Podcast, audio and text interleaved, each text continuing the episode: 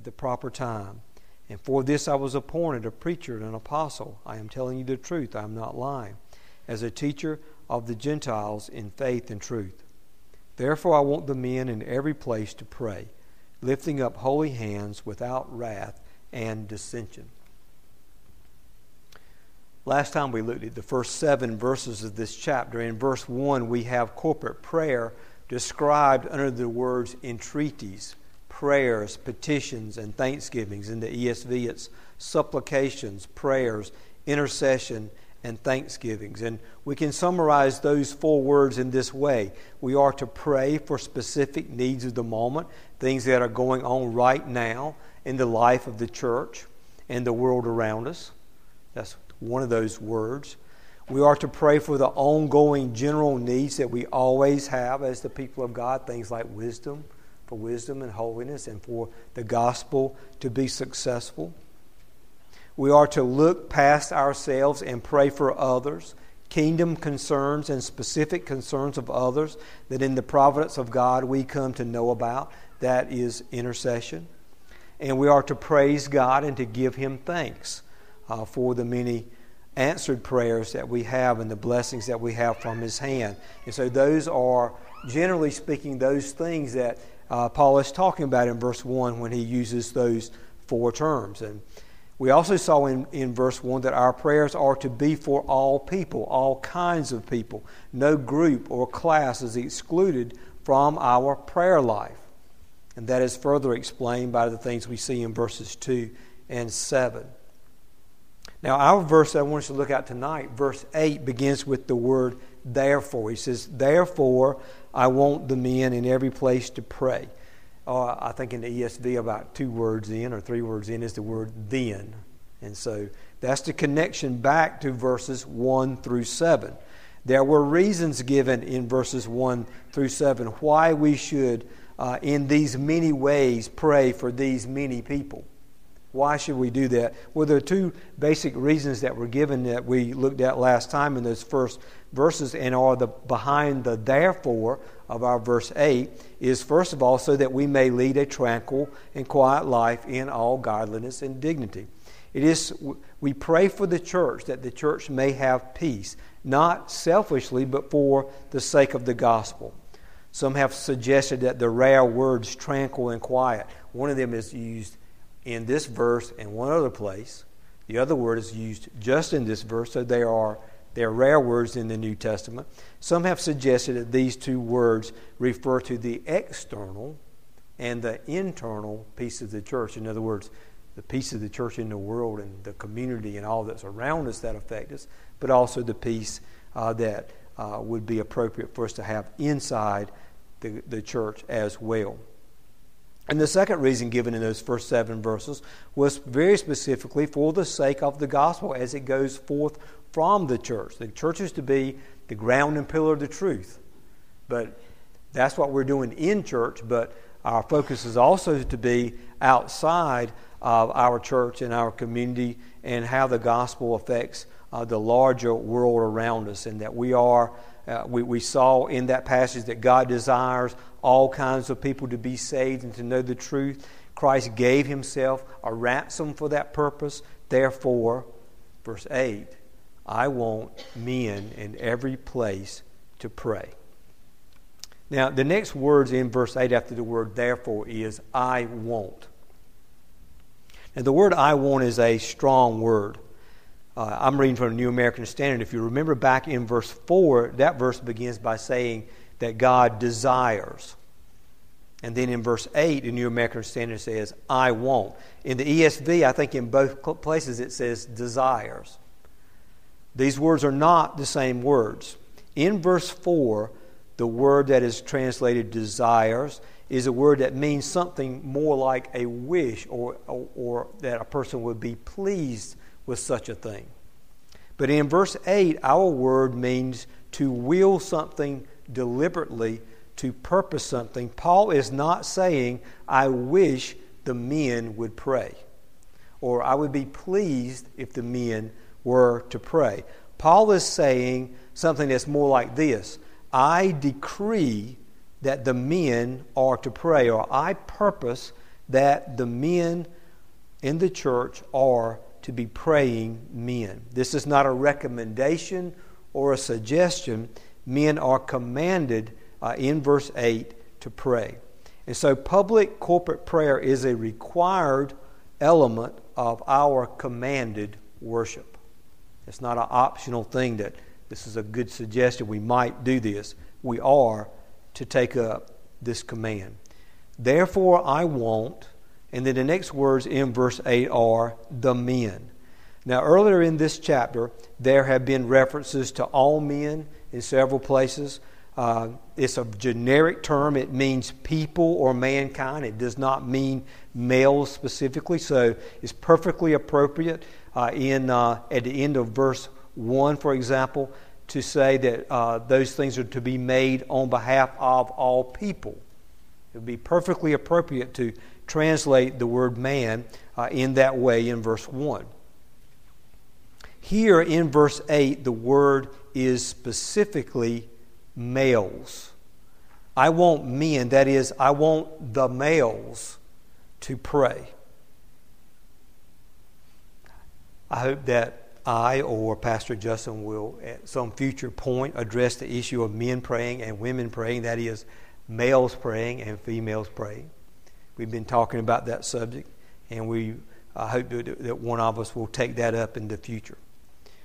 But why, in verse 8, is this address being made to the males of the church? Why this command? Well, some think that this command is to make public prayer, public corporate prayer, exclusively male. Some think that Paul is generally addressing deficiencies uh, in the church when he writes a letter like this letter to Timothy, and that the point of this verse is, is that uh, he has given a corrective command to men of the church because the men of the church have been negligent to take up this duty and to pray as they ought. Regardless of the reason, whatever the, Paul's motive is, we'll get into that maybe at another time, but regardless what that reason is, the command is clear. The men, the males of the church, are commanded to pray in the public gatherings of the church. That is the clear meaning of verse 8. The next words in our verse are in every place. Now, he's referring here to the fact that he wants this to be done in all churches. He doesn't mean in every place indiscriminately.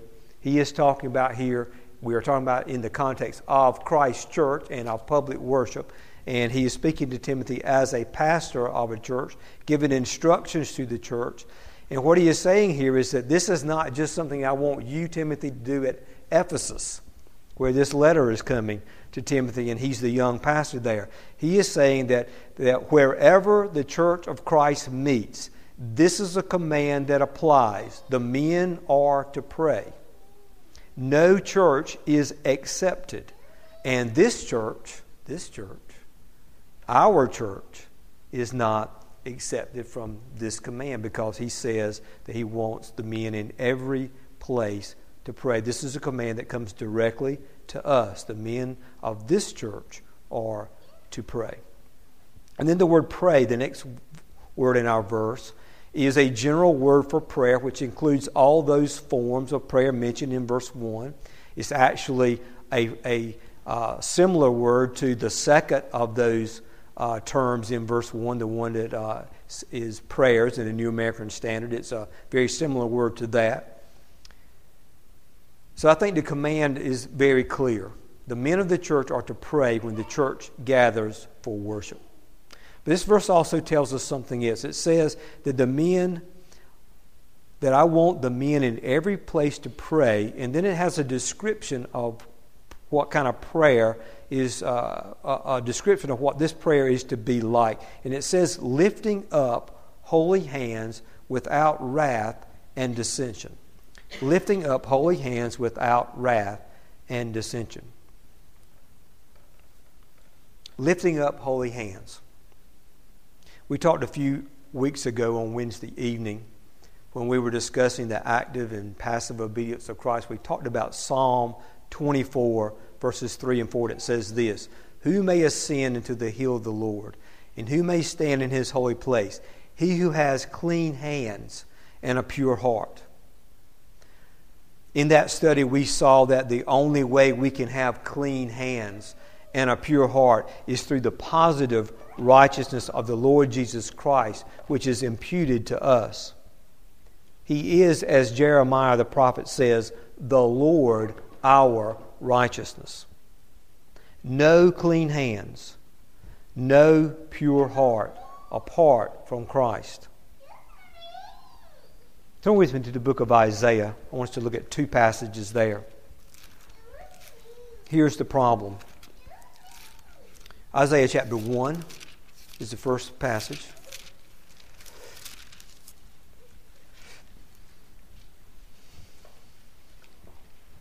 And let's look at verse 10. Hear the word of the Lord, you rulers of Sodom. Give ear to the instructions of our God, you people of Gomorrah. Now let's pause there for just a moment.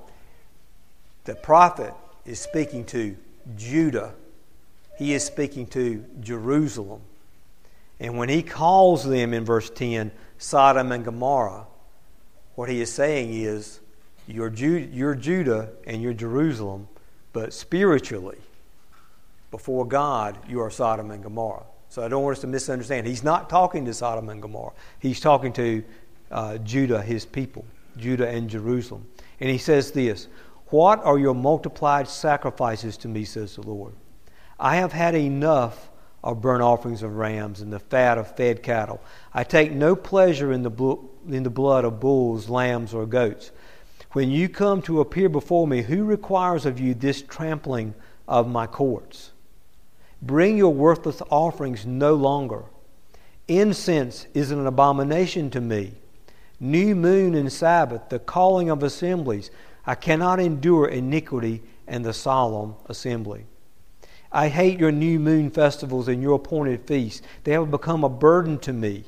I am weary of bearing them. So when you spread out your hands in prayer, I will hide my eyes from you. Yes, even though you multiply prayers, I will not listen. Your hands are covered with blood. So here he describes hands that he uses the term that they're bloody hands. Now, in our verse in 1 Timothy chapter 2, we, he talks about lifting up holy hands. And so here's the problem the problem is that it's not just in any way we're supposed to come to God. We're supposed to come to Him with hands that are clean hands, hands that are holy hands. Look at Isaiah 59.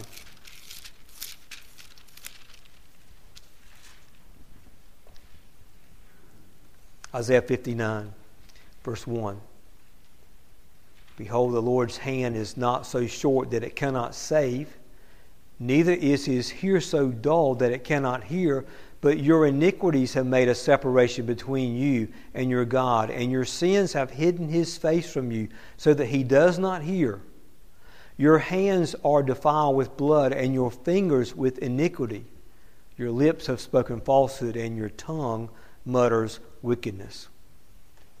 If we have hands, fingers that have been marred and polluted by iniquity, this verse says that that creates a barrier between us and our God. And He, it's not that He cannot hear, verse 1 says. It's not that He's not able to hear, it's that He does not choose to hear, and He will not hear us because our hands are not pure hands, our hands are not holy hands. Paul says to Timothy and to us, holy hands.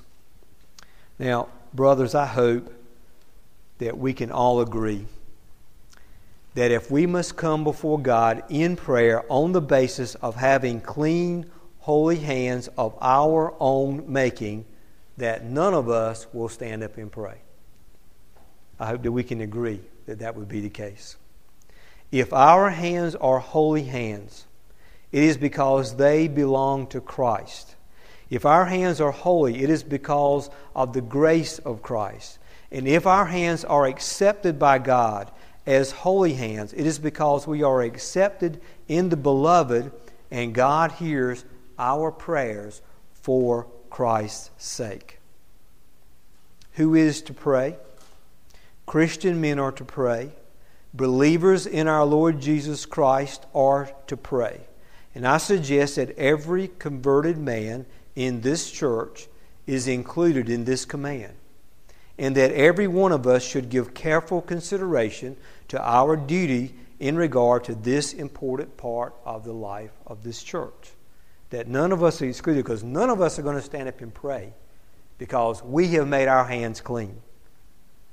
We have holy hands because we are sanctified by the Spirit and because we have been brought uh, into uh, a state of holiness by our being saved and being brought into the kingdom of God and being joined to our Lord Jesus Christ. Now, note briefly with me two descriptions, two other descriptions of men who are to pray that's in our verse. The first term is without wrath.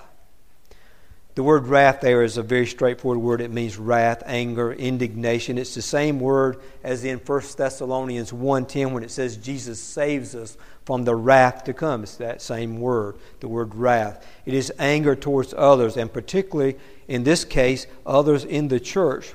Uh, if we have anger towards others, and particularly others in the church, then we are excluded from public prayer. Turn with me to Ephesians 4 for a moment. I actually want us to look at two statements here. But at the end of the chapter, verse 29, near the end of the chapter, Ephesians chapter 4, we read this.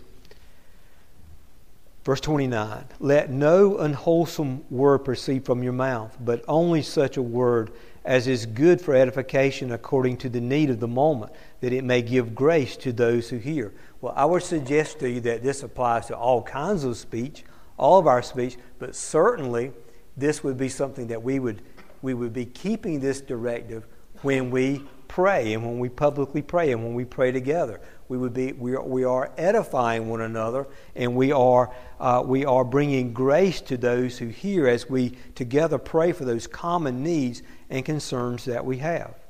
But then he says this do not grieve the Holy Spirit of God by whom you were sealed for the day of redemption.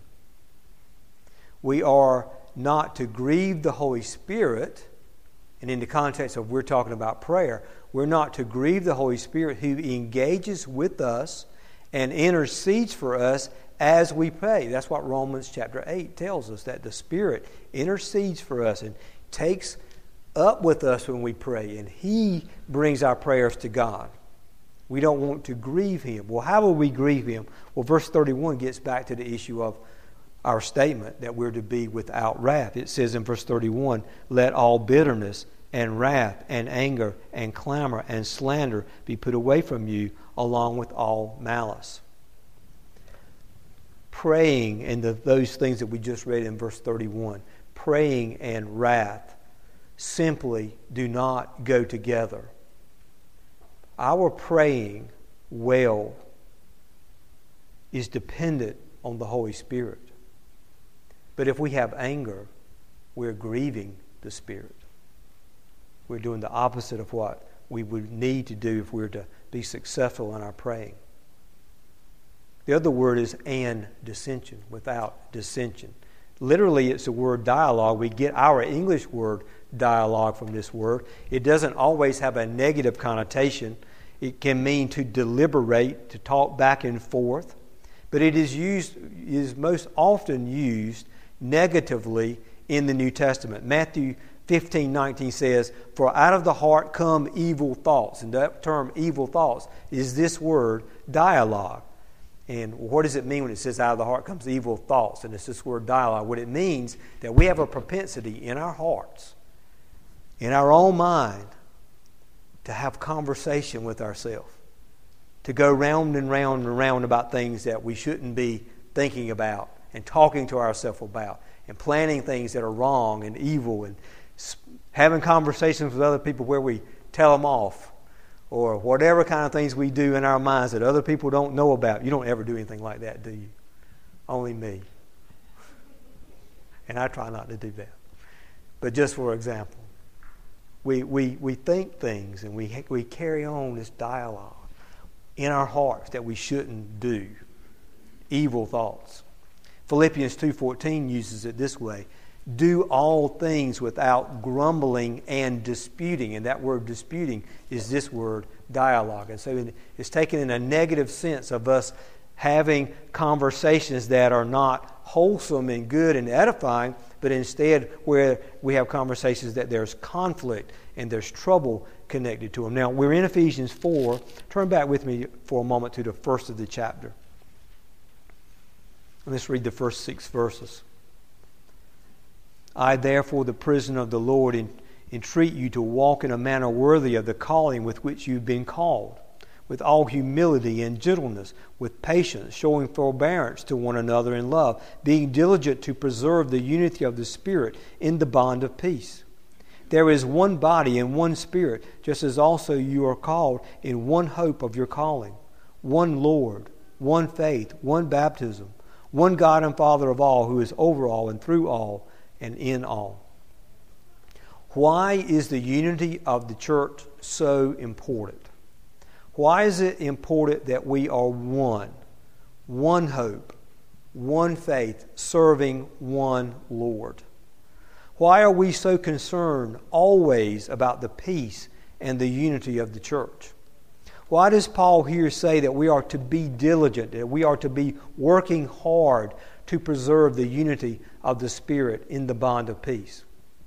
Well, I would suggest our 1 Timothy 2 8 verse is another reason that you can add to many, many other reasons for why we ought to be diligent to be preserving the unity of the church.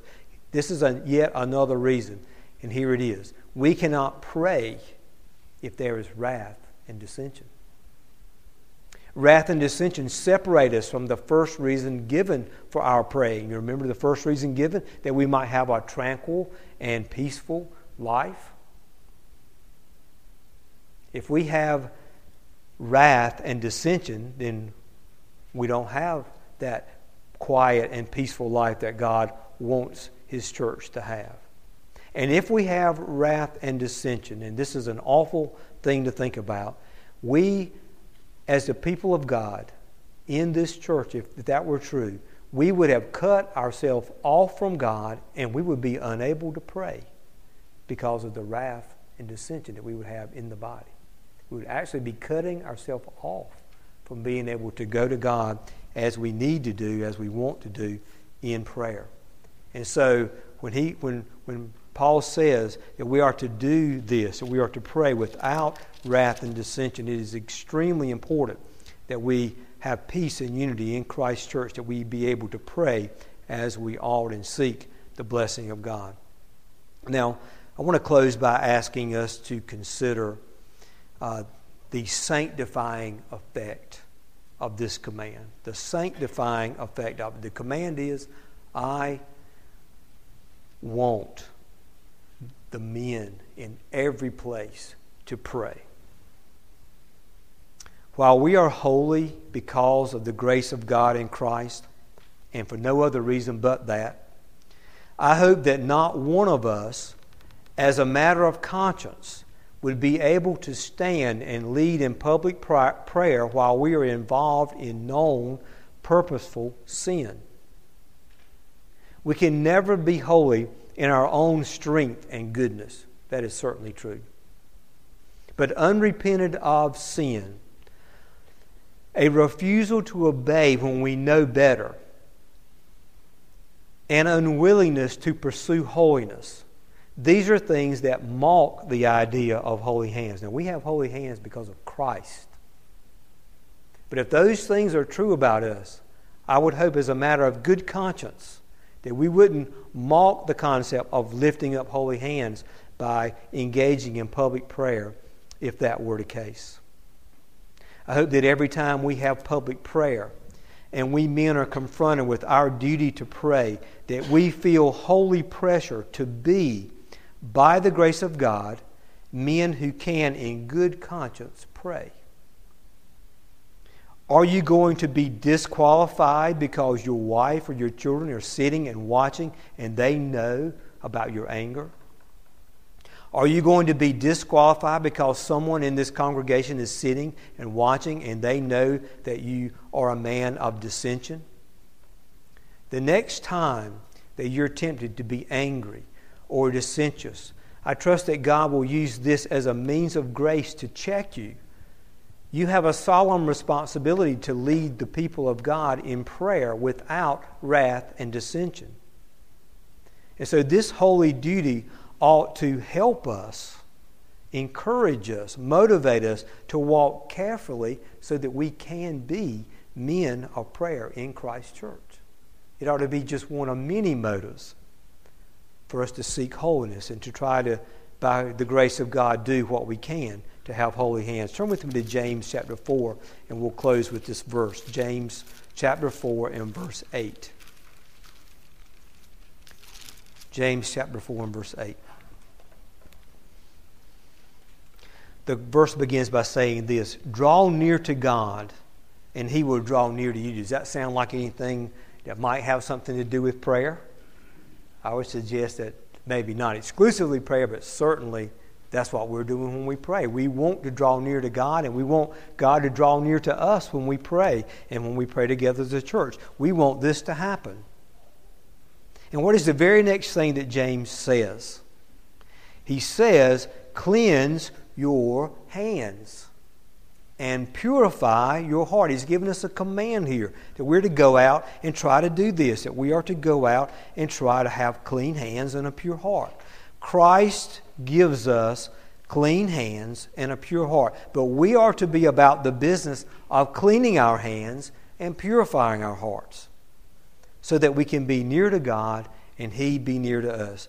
We certainly do this by grace. We do this by God's help but real Christians do do it. This command is for all men. Let us seek to do it well. We're commanded that the men in every place pray without wrath and without dissension. So pray that God will help us to do that.